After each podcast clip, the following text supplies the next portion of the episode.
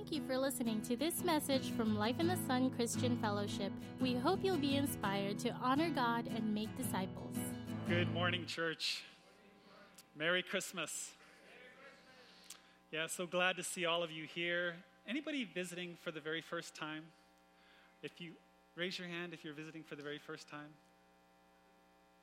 Oh, right here, Noi. Welcome. Glad that you're here.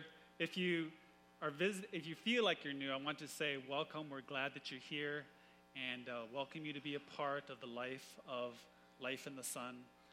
Uh, one of the special visitors I want to welcome are the young people.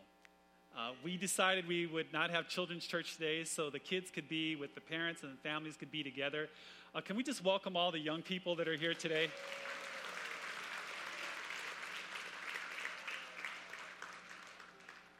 You know, I was reminded about the young kids being here, and I thought, you know, I, I, need to speak in a way that all of us will be able to understand together.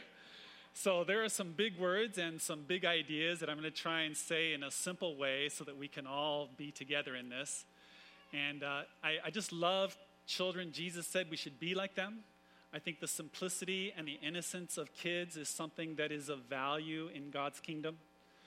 And so, just an example of the way kids are so simple. Uh, sometimes they're trying to communicate things. I remember when my kids were little, I think the youngest, Nicole, was three years old.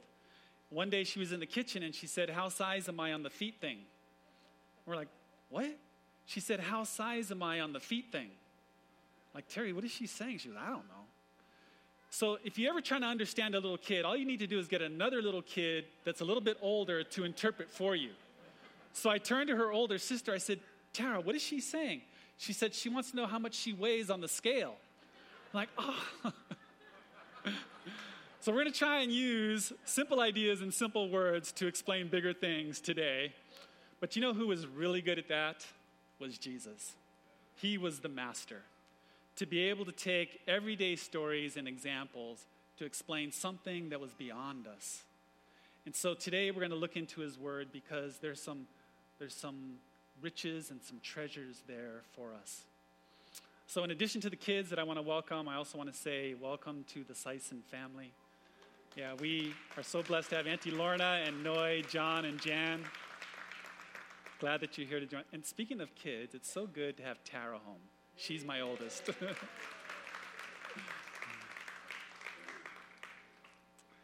we are in a four week series entitled Promise Fulfilled. The Promise Fulfilled is uh, a four week series celebrating what God has already done through uh, four different characters in the Bible. In the previous three weeks, uh, we looked at the promise keeping faithfulness of God through Mary, uh, through the angels, and through Zechariah. And today we're going to look at our promise keeper through the eyes of Simeon. We're going to be reading from Luke chapter 2, uh, beginning in verse 25. And on this Christmas Eve, I'd like to invite us to all stand and read God's word together. This is Luke chapter 2, beginning in verse 25. Let's begin. At that time, there was a man in Jerusalem named Simeon. He was righteous and devout and was eagerly waiting for the Messiah to come and rescue Israel. The Holy Spirit was upon him and had revealed to him that he would not die until he had seen the Lord's Messiah. That day, the Spirit led him to the temple. So when Mary and Joseph came to present the baby Jesus to the Lord, as the law required, Simeon was there. He took the child in his arms and praised God, saying, Sovereign Lord, now let your servant die in peace, as you have promised. I have seen your salvation which you have prepared for all people. He is a light to reveal God to the nations, and he is the glory of your people Israel. Jesus' parents were amazed at what was being said about him. You may be seated. As we look at our promise keeper through the eyes of Simeon, it's important to understand Simeon's thinking.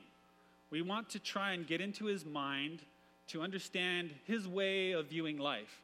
And this is very important when you're studying the Bible, when you're especially interpreting scripture. we want to go back to what was the original meaning that was intended. Because if we don't stick to original intent, then you can interpret later in history, you can interpret the Bible or any other document, the Constitution, the Bible, you can interpret it any way you want according to the popular wisdom of the day. So it's important that we hold to original intent and try to understand what did Simeon mean as he was speaking. And the Bible says, actually, it doesn't say how old Simeon was. Uh, the implication is that he was elderly because um, the Spirit had revealed to him that he would not die until he saw the Messiah. And then when he did, he said, Sovereign Lord, now let your servant die in peace as you have promised. The other important thing the Bible says about Simeon is that he was, the Spirit was upon him. The Spirit was upon him. And so, because of that, I want us to pay close attention to what Simeon said because the Spirit was upon him. And when we're thinking about Simeon and what he thought, uh, we want to understand his way of thinking. We want to understand uh, the way he saw life. And as we do that, uh, one of the ways to understand Simeon is by clarifying what he didn't think. And so, one of the thoughts that, that did not describe Simeon is a common way that we view life today. There is an idea that the way life works is like a life is like a clock that's hung in space, and it's ticking away all by itself, and God's not necessarily involved. And most of us here know that the Bible is all about the personal relationship with God. But even though we know that, uh, unknowingly, this idea that God's not involved in life kind of creeps into our thinking. Uh, let me give you an example. How many of you, say this last week, how many of you this last week uh, had uh, time alone with God every single day? If you did, just raise your hand. Okay? There are some of you. Now, for the rest of us, when you didn't spend time alone with God each day, how many of you thought that as you went on to the rest of your day, that your day just carried on as usual? My guess is maybe most of us thought that it really didn't make a whole lot of difference whether or not I spent time alone with the Lord. And that's an idea, or that's an that's an example of how this idea that God's not necessarily involved with life kind of creeps into our thinking. We're not fully convinced that, you know, my time with God and talking to Him really makes a difference. In fact, sometimes uh, we can have a quiet time, we can pray, but then we can walk away and even forget what we prayed about because there's no real expectation that it's going to make a difference. And so, this is how this one idea kind of creeps into our thinking. Uh, that's very common in the world today. The other idea about the way life works, and again, we're describing what Simeon is not thinking, is the idea that knowledge is the key to success. That if you have special knowledge, you can be very successful. That if, if you only understand the right things, that you can ascend that you can actualize your potential, that you can control your future. And sometimes this way of thinking is called New Age, but it's really not new at all. In fact, it's the oldest lie in the book, going all the way back to the Garden of Eden. When the serpent appeared to Eve and he said, If you eat from the tree of the knowledge of good and evil, you too will be like God. Remember, that's what Satan wanted. He wanted to take God's place. That was his desire. And so we have this idea that God's not really involved. He's not, nobody's in control. The world is just kind of happening somehow by itself. The other idea is that I'm in control. And then there's the third view, which is the biblical view, which is Simeon's view. Simeon's view is that God is in control, and he gave us a hint when we go to the next verse when he said, Sovereign Lord. That phrase, sovereign Lord, is key. If you look at the definition below, sovereign means possessing supreme or ultimate power. Synonyms of sovereign would be absolute, unlimited, unrestricted, boundless, ultimate, total, and unconditional.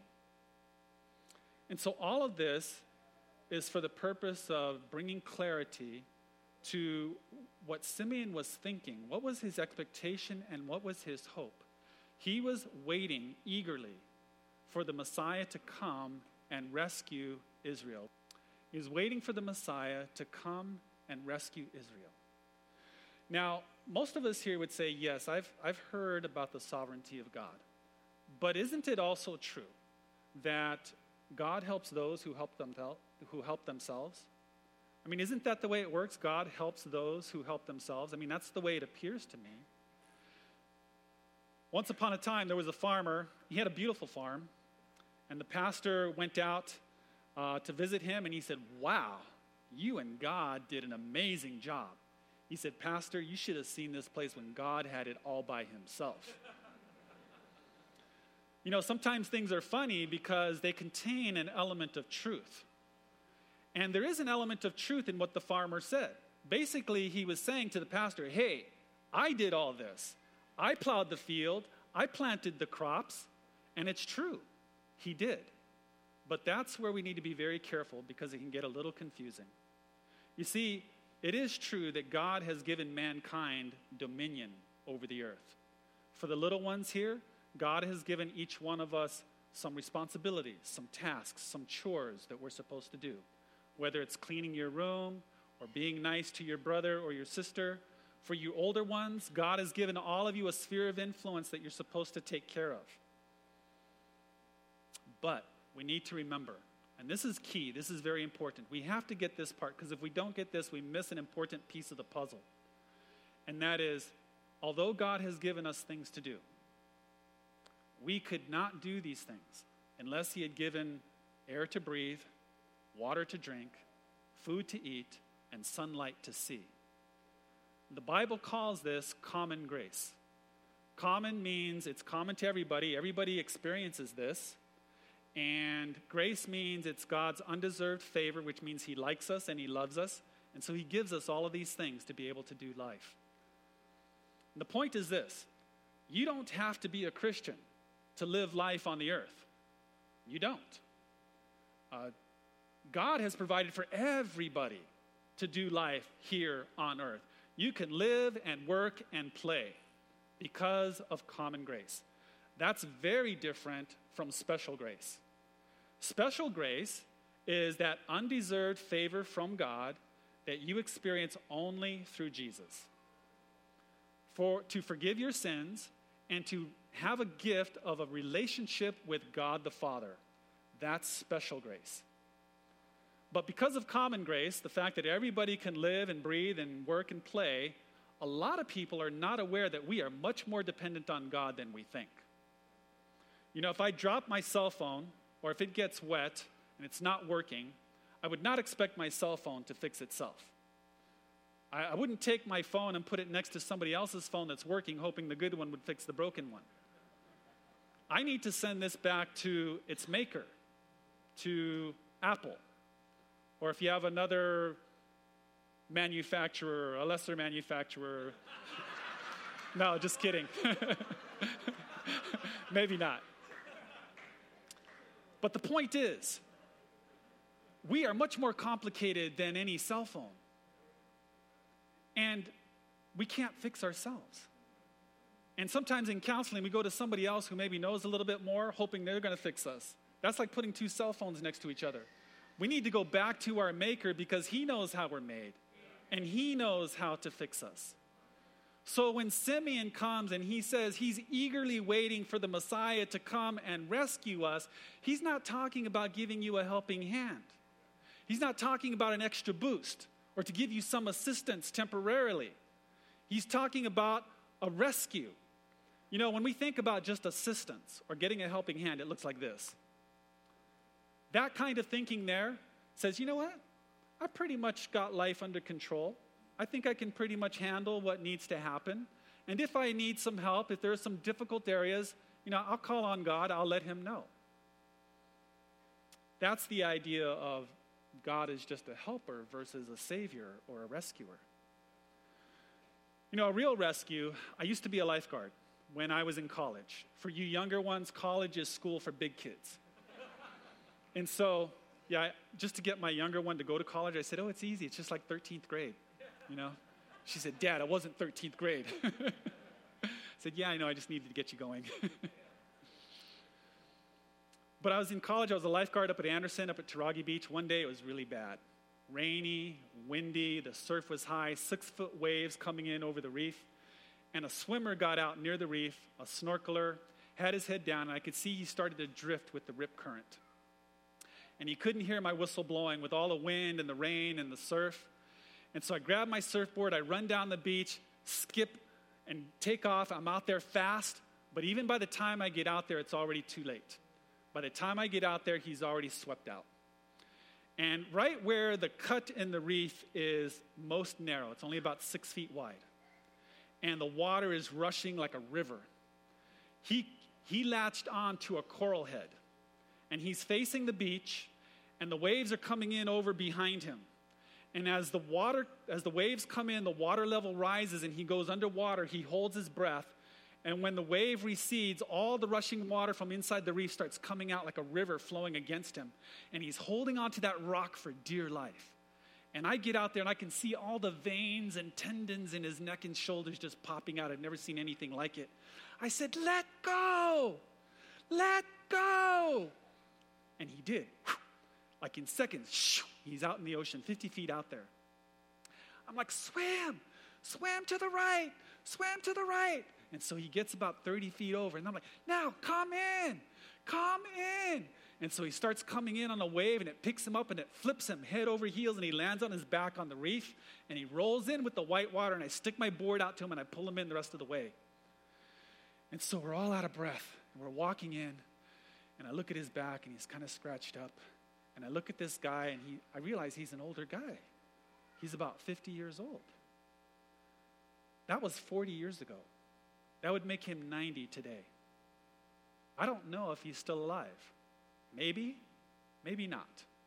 But I do know this the help that I gave him that day only postponed the inevitable. One day, we are all going to pass from this life to the next. And there is only one who can rescue us from the result of sin. There is only one. You know, that story doesn't do justice to how Jesus has rescued us. You know, a better picture to describe Jesus' rescue would be if a Navy SEAL drops down out of the sky and he jumps with you into the waters.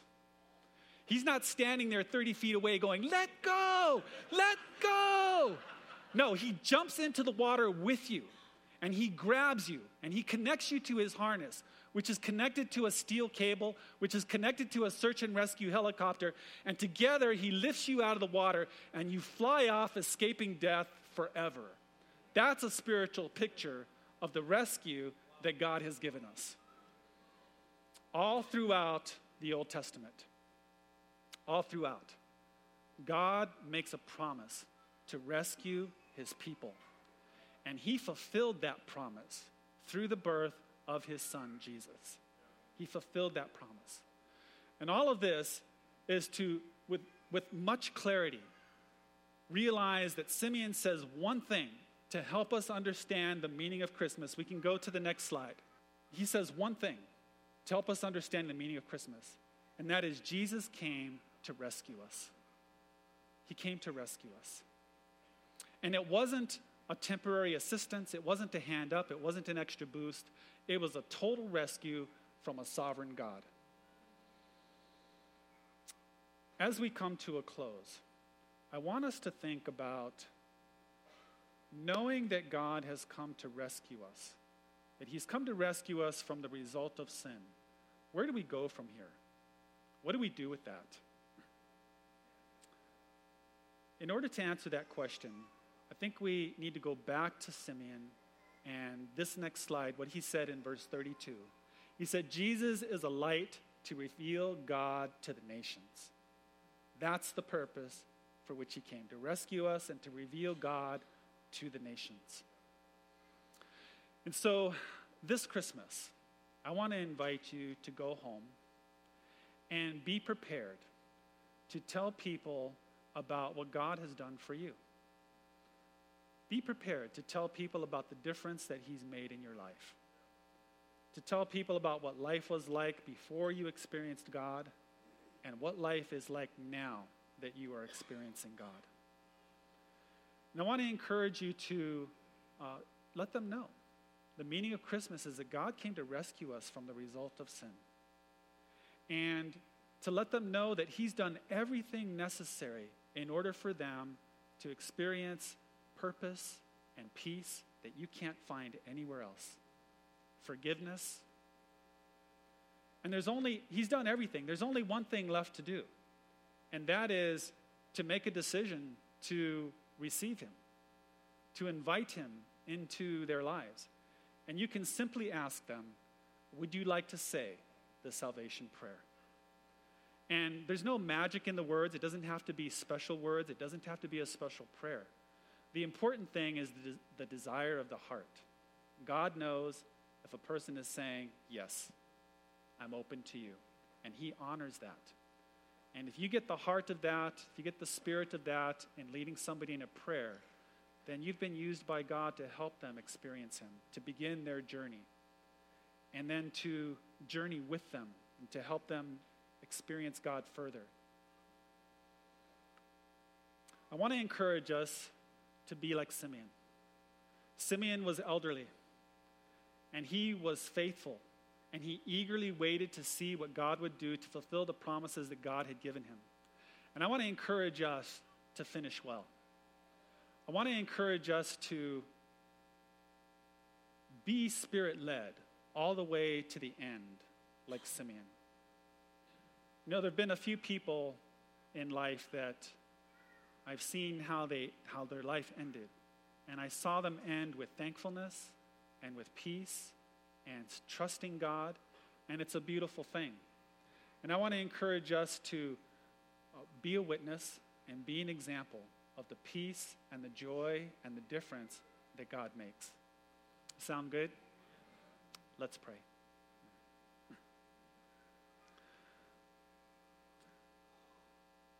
Father, we thank you that you made a promise and you're a promise keeper. We thank you for fulfilling your promise through Jesus. God, we thank you that you do that every day.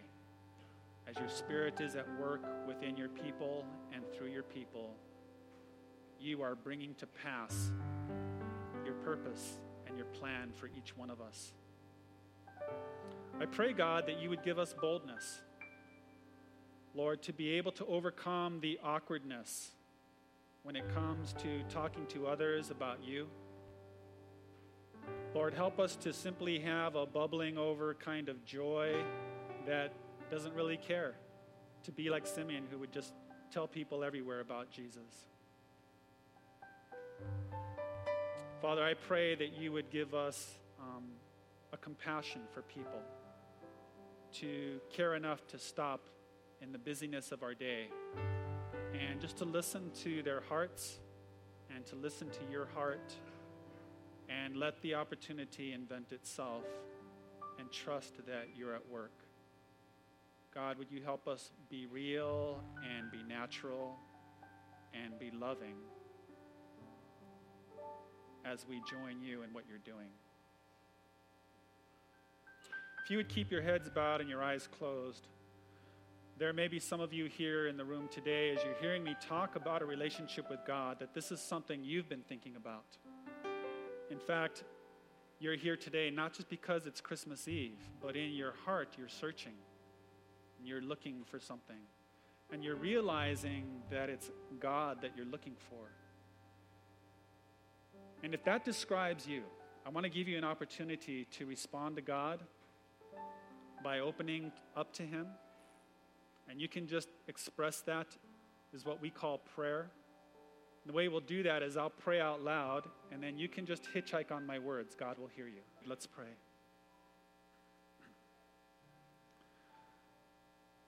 God, on this Christmas Eve, I'm here because I've been sensing that you are getting my attention. And so today I came here because I, I sense you're there. And right now I'm making a decision to open up to you. I'm opening up my life, my mind, and I'm inviting you to come in. God, I ask that you would forgive me for things I've done. Lord, things that have hurt other people or myself. Lord, you know what I've done. I thank you for Jesus and his forgiveness. And right now, in this moment, I invite him to forgive me. I receive his spirit of forgiveness, what he did for me on the cross.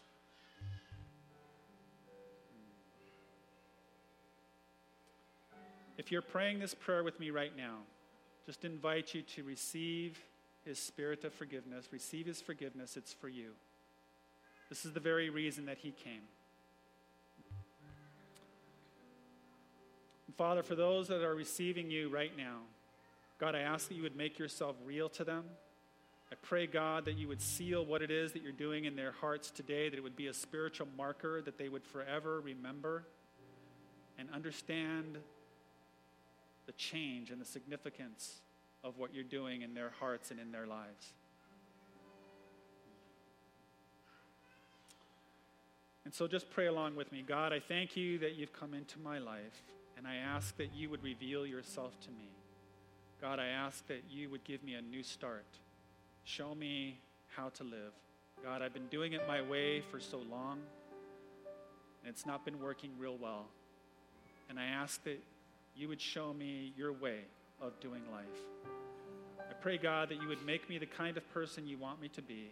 And I ask this in Jesus' name. Amen.